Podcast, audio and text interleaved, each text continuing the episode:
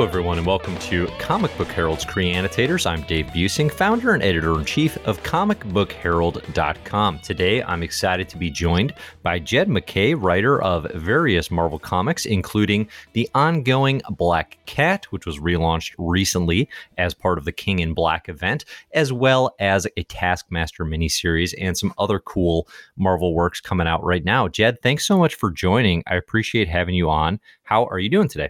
I'm very well, thank you. And uh, yeah, thanks for having me on. I'm always happy to talk about comic books. Cool. You know, that's perfect. That's exactly what this is. We'll try to dig in to the work and just talk about uh, some of what you've been doing because I definitely have been uh, very impressed by, especially Black Cat of late. I, I feel like I almost owe you an apology rereading it simply by virtue of not giving this book early attention on like Marvel best of lists in 2019 and 2020. Um, I think I had it an, as an honorable mention in 2020, and it, it totally deserves a spot on on the list. And when I make my updates, uh, that will 100% be there because Black Cat is really really excellent. Um, it's a great book, so I wanted to say that up front because it's it's so good. Oh, uh, how did you? Yeah when you were when you were looking at okay i'm going to be writing a black cat book um, when did it first sort of occur to you to for this premise of of a very heist focused book throughout like kind of the entirety of the marvel universe? Uh, i mean that was just kind of it from the get-go. Um, yeah. when uh, when i got the call say hey do you want to write a black cat book? I said well yeah of course. Um, i hadn't really i didn't really know where she was at at that point in time. I wasn't uh, really following her as a character but uh, so you mm-hmm. know, dug in and sort of saw kind of stuff she was up to. You know, she was been a thief, then a vigilante. She was a private detective for a little while, I think. But I think the you know the thief thing is what people keep coming back to, and I think that's the most interesting way to do it. Um, and I was like, well, okay, we'll do some some thief stories. But generally, if I'm trying to write a comic book story, I don't find doing the whole cat burglar thing as interesting as you know doing like a big kind of explosive, colorful, loud heist with a lot of moving parts and you know people working behind the scenes and you know some twists and reveals and you know getting right up in people's faces. So I think it's just because that's what I find the most kind of interesting and exciting and charismatic uh, take on you know the thief angle. Yeah, no, and it totally works. I, I think in in some it's almost surprising in a way, I think, because as a longtime Spider Man fan and certainly a fan of the character of the Black Cat, she's so tied to that character and to the cat burglar yeah. angle. You know, I think a lot of times uh, reader perceptions can kind of just be like, oh, she's Marvel's Catwoman, right? And it's kind of this, you know, this direct analog in some ways. Um, but then, yeah, what you've done is really really lean into the the crime and the heist aspect are there is that something that is a a form of media that you had like a ton of fandom for prior to this? Like, are there certain influences, whether they be comics, movies, books, that that you really sort of have loved throughout, you know, your your own media consumption? Oh yeah, totally. Like again, this sort of kind of uh, difference between the burglar angle and the heist angle is, you know, Felicia's always been a secondary character. She's always been in other people's books. She hasn't had a lot of time to uh, have the spotlight to herself and so she's brought in when you need a cat burglar, right? You know, somebody's got to sneak right. in here. The main character isn't suited to do that, so you bring in her in to do that, which is it was which is fine. It's it's a perfectly normal thing to do with supporting cast. Uh, but when you're running your own book, I was I was just kind of thinking like there's only so many ways you can have like you know sneak into a building or like you know navigate a laser maze. But I, the the sort of heist genre, the heist kind of setup or the trope or whatever you want to call it is it lends itself to so many different ways of uh, you know messing about um, and so like some of the touchstones I, I always go to are like you know the the Lupin uh, Castle Cagliostro or um, hmm. the the original the Italian Job uh, just when there's like a lot of stuff going on and it can be yeah. different every time um, and that's what I think is most appealing about it and that's that's always where I go back to like I like a lot of crime stuff but the crime stuff I like tends to be pretty unrealistic. Uh, it's people who you know dress great, talk a lot of sass, and get up to like exciting adventures, as opposed to like uh, you know here's the grim life of crime and uh, the bitter rewards that you reap from it and that kind of thing. Nice. So in this in this series in the first run, uh, without spoiling anything for people who haven't read it, there are various heists, including like Doctor Strange's Sanctum Sanctorum. Um, you have like Stark Enterprises, Rand Enterprises, right? Sort of all these touchstones, the, the Baxter Building, right? A lot of touchstones in the Marvel universe. What what comes first for you? Is it figuring out sort of the the story need for the Black Cat, or sort of the Marvel Universe location? Like, which of those do you kind of decide you want to like wrap your story around first? Oh, it's the location for sure. Um, yeah. Basically, the things they steal uh, from these locations are just excuses to send them there. Uh, like mm-hmm. I, I like there is a plan, and these all these things go to serve a purpose, but the purpose is secondary to the spectacle in this case. Um, mm-hmm. We say, okay, we're going to rip off Doctor Strange. Okay, we're going to rip off uh, Reed Richards. Like, well, what are they going to get from Doctor Strange? What are they going to get from Reed Richards? Uh, that kind of thing. So yeah, like the the plot device or you know, the MacGuffin or what have you is usually the last thing I figured out at that point in time because once I once I figure out where I want them to go, then I have to figure out why they're going there, and then I have to figure out how they get there and get out. Right. Right. Okay. Awesome. No, it's it's it's super fun to watch. Sort of like, especially in the end of the um, the twelve issues that came out, uh, started in mm-hmm. 2019. Just watching uh, Felicia and her crew, which is such a an excellent addition. I mean, I know it's not literally new, but just sort of Felicia having this crew of of Bruno and Doctor Corpse, I think it is, um, yeah. like working together and just sort of talking. And then the Black Fox comes into the picture, which is great. But having them talk through, like, oh, we got to try, you know, this job, and they got all the the lingo for you know different like things that thieves would know, right? These these very fancy yeah. sounding names and all these things. It's it's extremely fun. Um, you've injected a lot of character, I think, into Felicia Hardy in in the process of doing that. Uh, how much?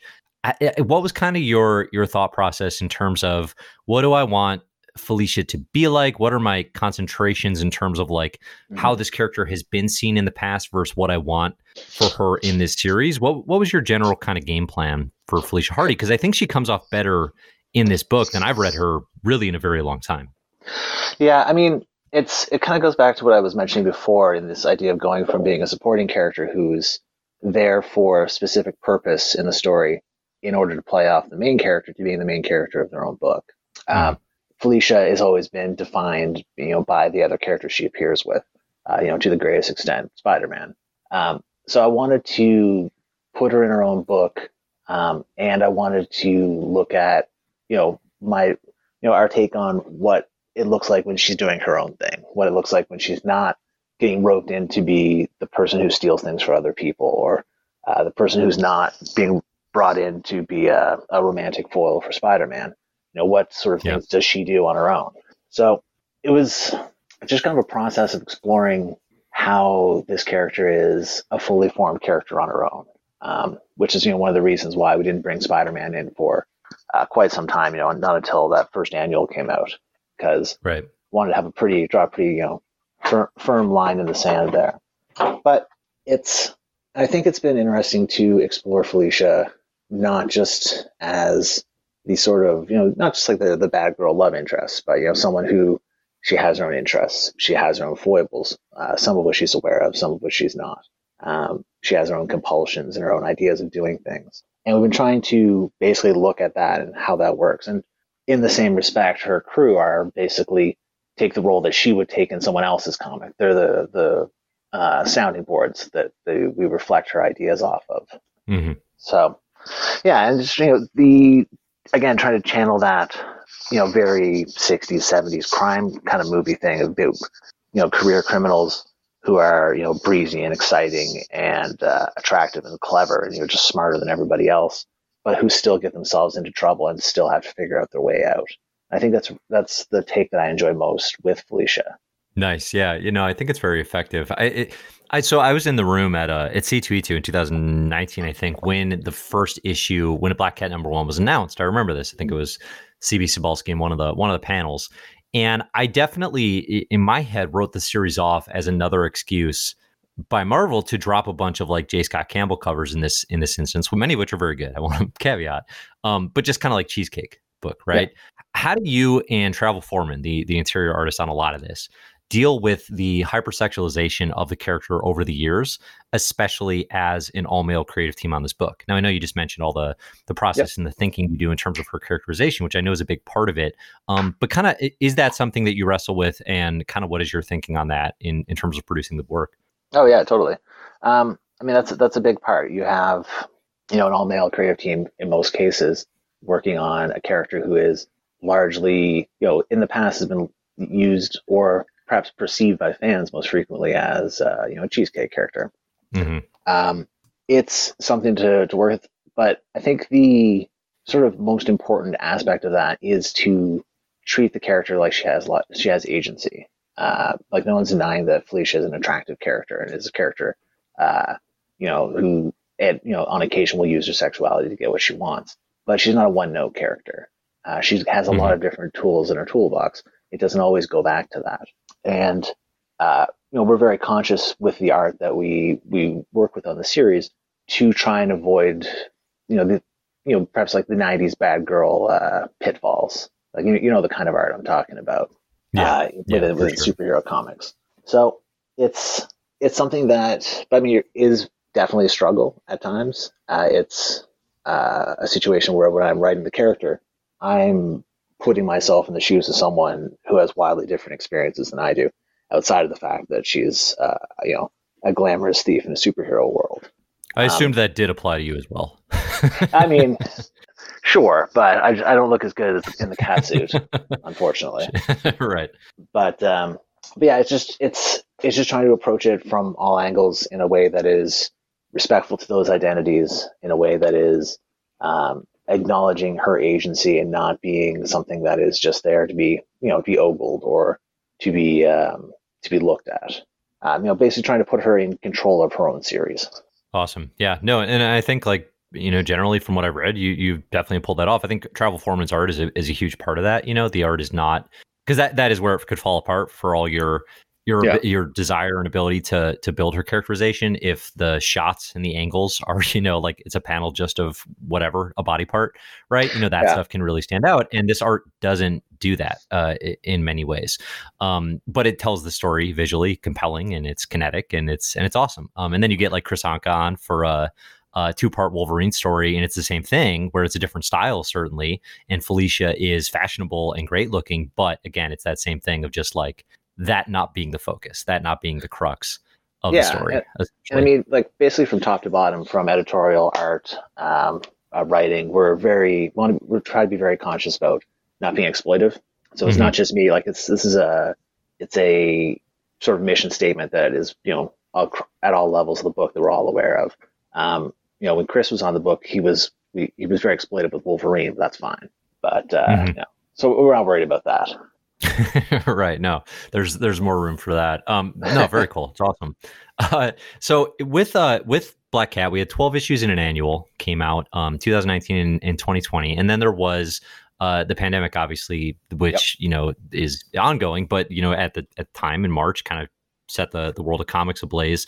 And then there was this long hiatus. And now you're back officially yep. with a relaunch series, which is relaunching as part of a King in Black tie-in. Now I know a lot of like longtime comics readers, when they see tie-ins of works that they like, they get nervous, right? They get anxious because right. it's like, okay, is this going to fit? How's this going to play into the event? Um, I, I read the issue and it's very good. It feels very much like a continuation of the series and it ties into the event um, pretty seamlessly. I, I think in a very smart clever way without saying oh, exactly the trick that you pull here. Yeah. Um, what was it like for you tying into the King in Black event? Uh, it, I, I, guess I'll just leave it there. Like, what was that process, and did it change anything, or how did it change anything as far as you writing, you know, another first issue for Black Cat? Yeah. Well, basically, in January, I think I wrote about four issues of Black Cat, um, which was like, which would have been issues 13, 14, 15, 16 maybe even mm-hmm. yeah, I think I had 17 too. So I so basically just before the pandemic, I had Black Cat planned out till to number 17. Uh, unfortunately, we had to hit the brakes at number 12. Uh, Diamond was shutting down distro, so most books were on hiatus, and then Black Cat ended up being on hiatus longer than uh, we had anticipated. Uh, then later, we got the call. Okay, we're going to be getting back into action.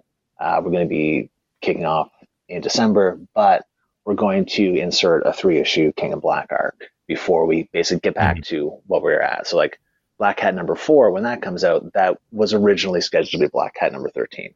Uh, gotcha. So King of Black is basically slotting right in between there. Um, and, you know, it's, it's exciting.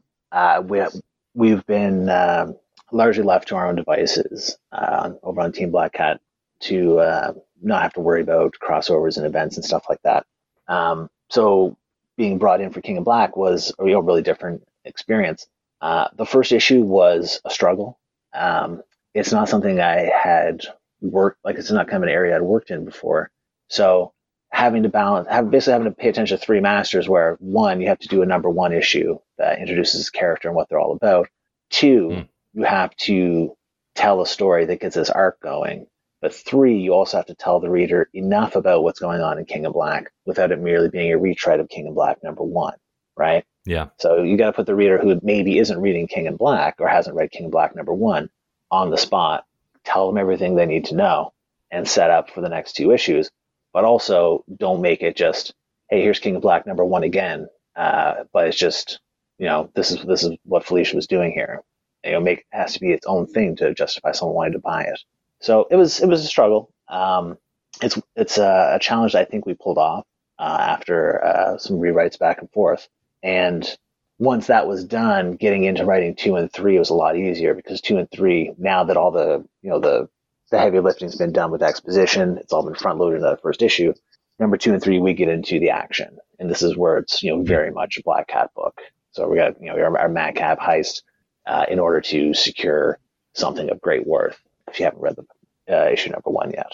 Yeah, no, and I would, and I, and I don't want to spoil it either because it is the heist that you come up with is so perfect. Um, I think to to make it a Black Cat book, right? To figure out, okay, what how does this series actually tie in? Because that's so I do a lot of like reading orders on Comic Book Herald, so I'm right frequently looking at all the tie-ins where they fit in the continuity and and one thing readers ask me a lot of times is like okay is this is this tie-in worth it essentially right if i'm going to read the, right. read the main event do i need to read this one and with black cat that became a very easy yes you should read this one well, um, because it very seamlessly yeah no and it's like it's it, it's it's more fun for me to be able to say that, right? I want them to be good, um, oh, but it's definitely with Black Cat. I was like, oh, this tie-in, like it's it's still the Black Cat book that you want it to be. You know, it's still heist, but also it's very central to the King and Black narrative, right? So if you've read the first issue, it builds off that um, in successful ways. So it's interesting to hear you talk about it as the struggle that I'm sure that it is, but I think the end result does does work quite successfully, and I would recommend people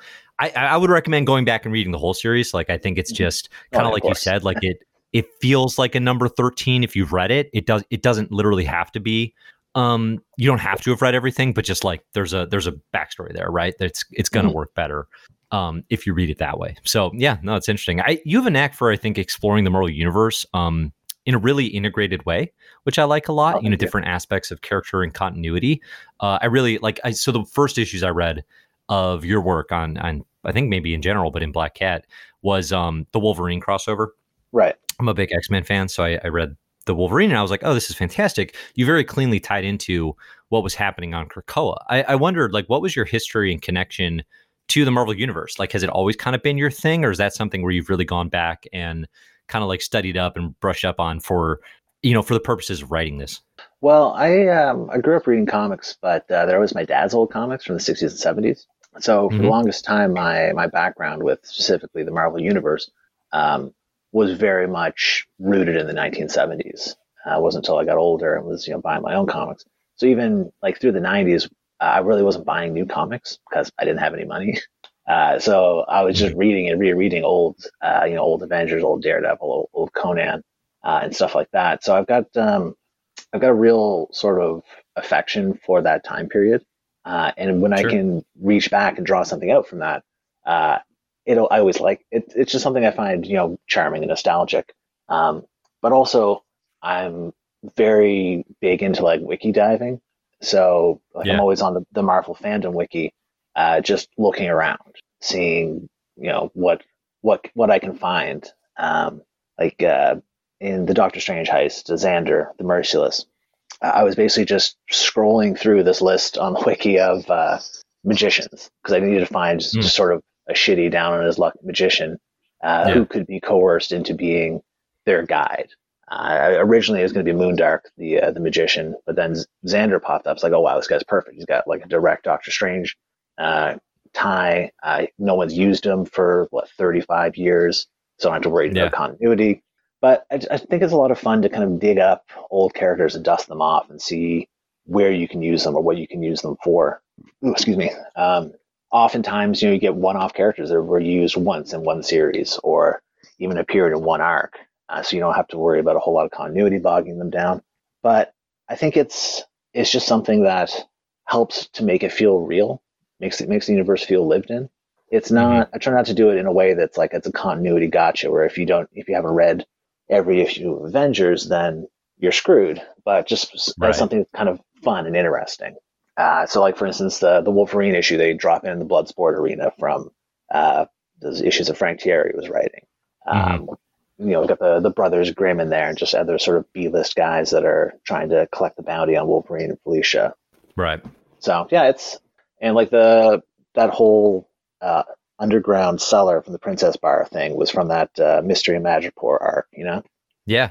Yeah. No, it's it's a nice. It, it definitely all kind of ties together in these neat ways, and I I do appreciate that too, where you you don't ever need to have heard of Xander the Merciless to understand. Yeah that you know to understand the gag, right? And, yeah, and exactly. to get how this character would fit in, which I think is is wonderful.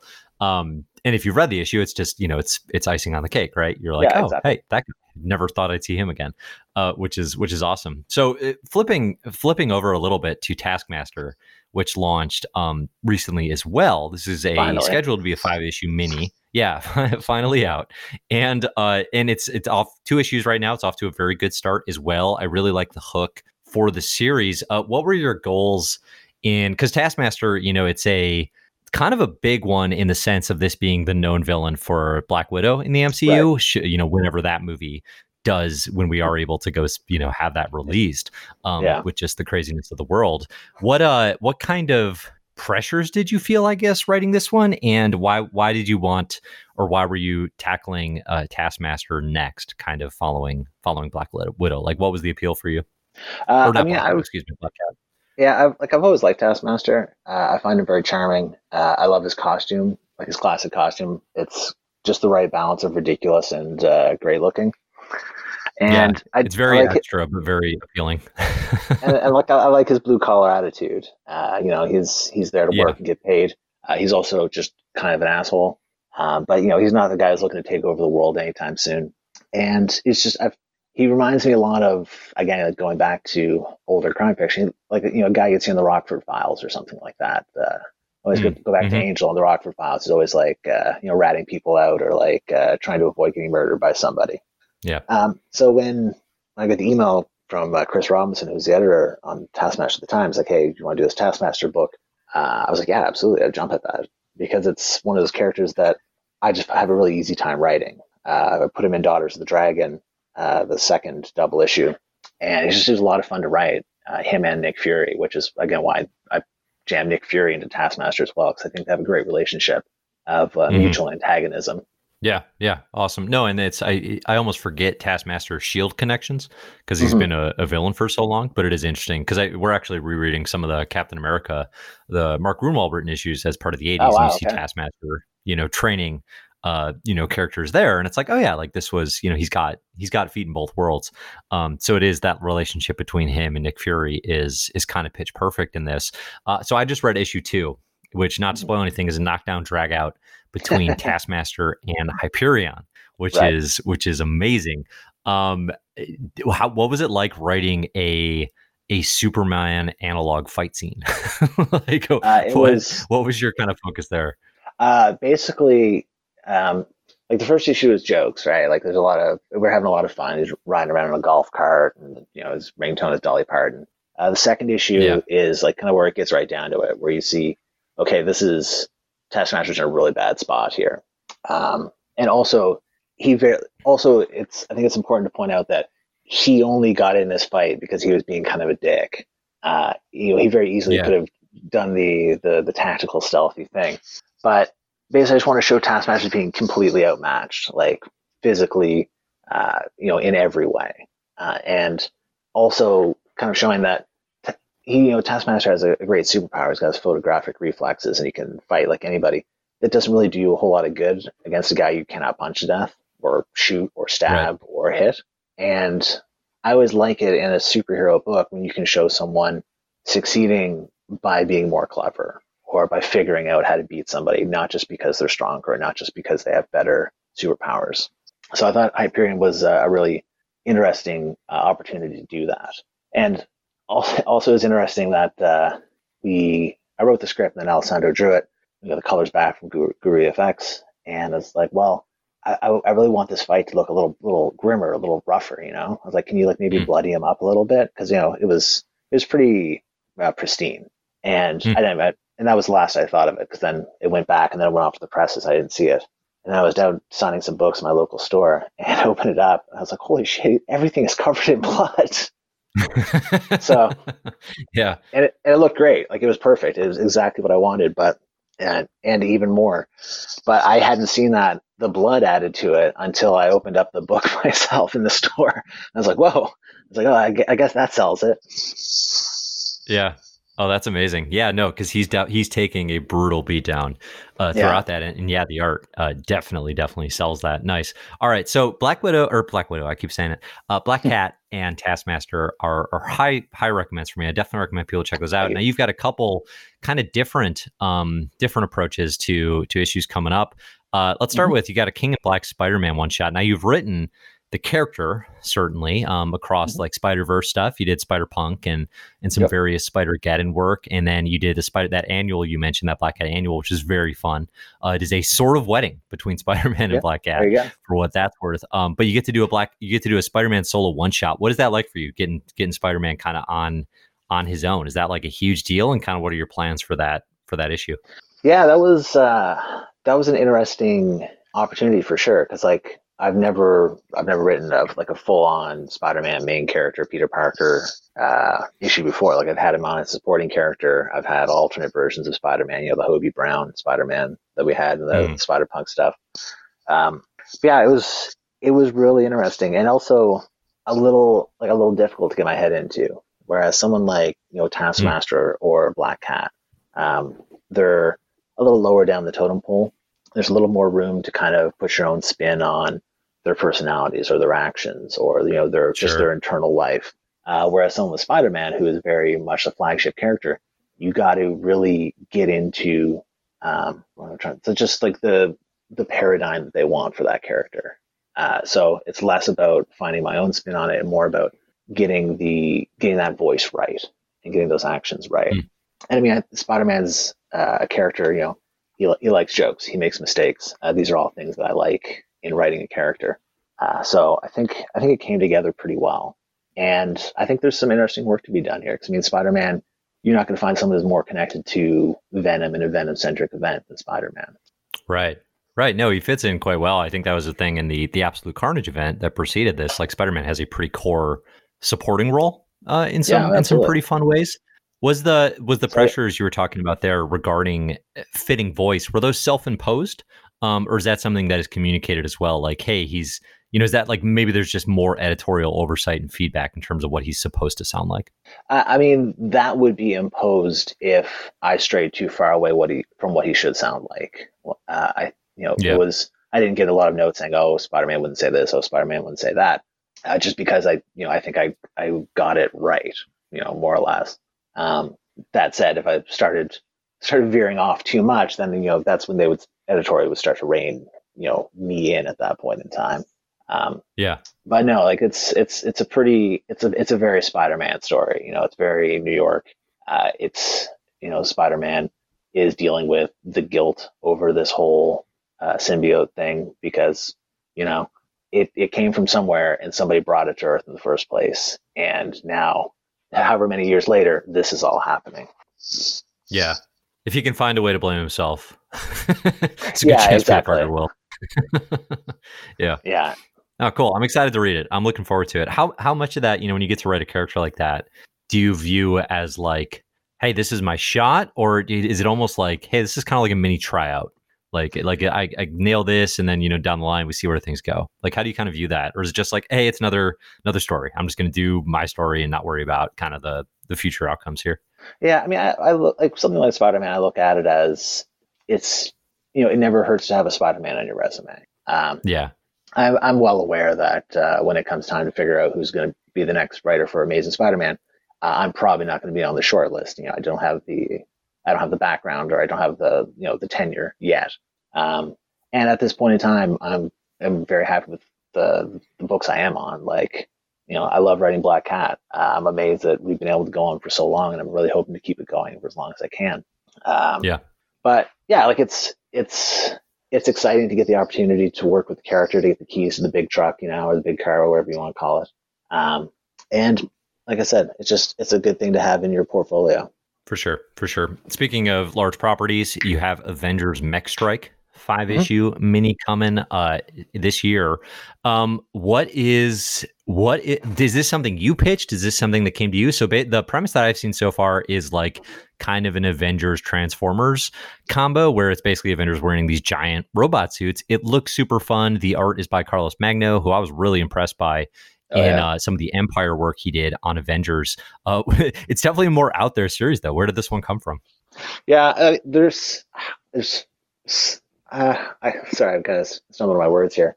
Um, X-Ray no, no was was a project that was offered to me. Uh, I guess would have been in the summer, early spring. Uh, Tom Brevoort emailed me and said, "Hey, we're putting together this project. Uh, here's what it is. It's the Avengers, and they have these robot suits. What can you do with that?" I was like, well, okay, well, that's interesting. Um, yeah. So basically started trying to figure out why the Avengers have these robot suits. Uh, you know, what are they going to do with them? What kind of threat is it going to be? And after a few tries to kind of figure out how this was going to work, we kind of zeroed in on what our threat was going to be, what our villain was going to be, how it's going to work, and we just kind of went to town. And it's it's been a really interesting project because it's a deeply silly premise.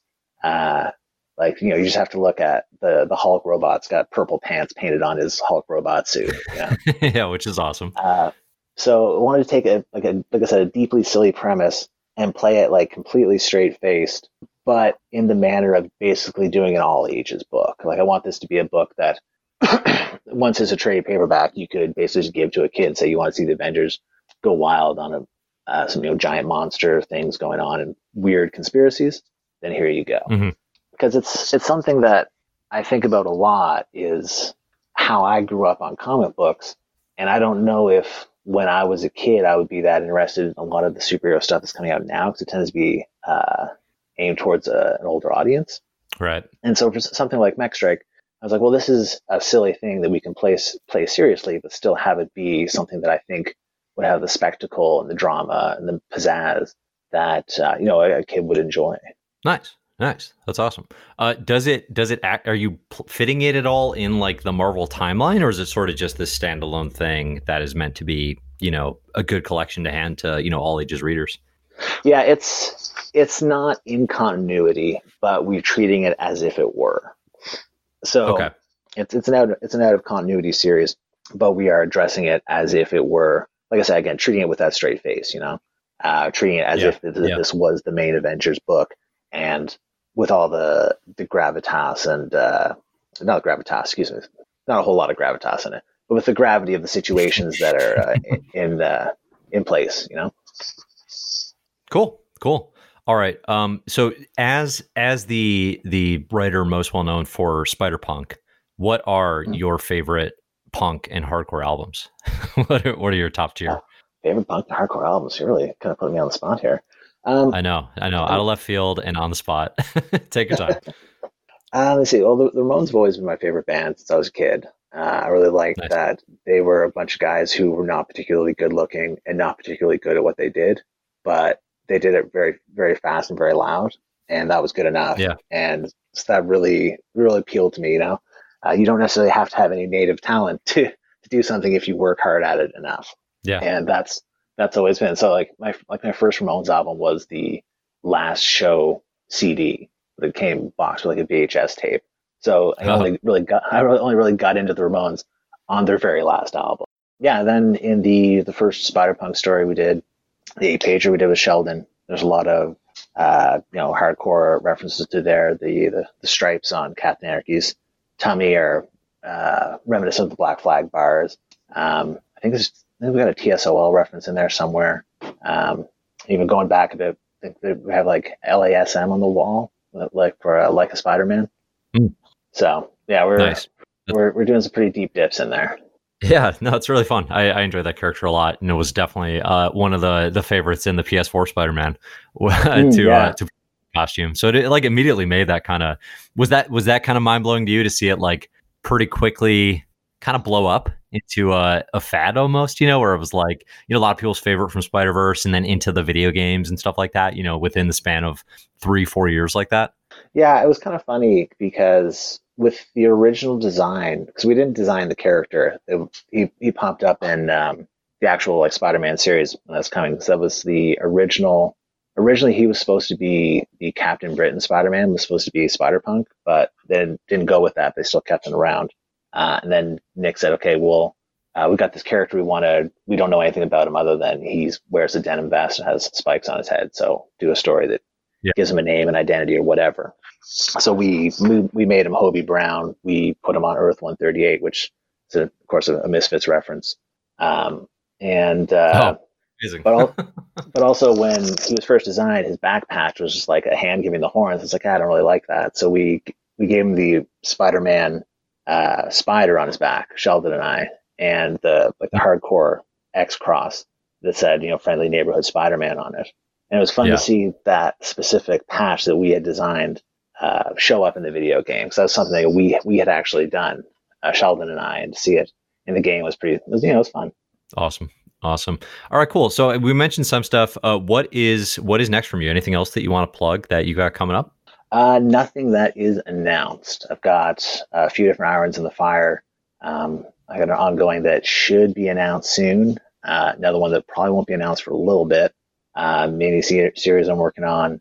Uh, so yeah, I've got I've got a lot I'm working on, but unfortunately, not a whole lot I can talk about till uh, the powers that be release the information themselves. Sure, sure, no worries. No worries. All right, cool. Well, in the meantime, I highly recommend people check out Black Cat. Again, you can read uh, the entire full run, the entire first series on Marvel Unlimited right now, or of course over on Comixology or Amazon, wherever you or your local LCS. Always support. And uh, and Taskmaster is coming out now as well. I recommend checking that out, and it's your pull. Uh, Jed, thanks so much for joining. This was a pleasure, and uh, hopefully we can talk again uh, when some of those new books come out because I have been enjoying the work immensely. Yeah, for sure. Uh, thank you for having me on. I always love to always love to talk about myself. uh, yeah, yeah. When uh, the other stuff gets announced, let me know. We'll, uh, we'll come back and have another talk.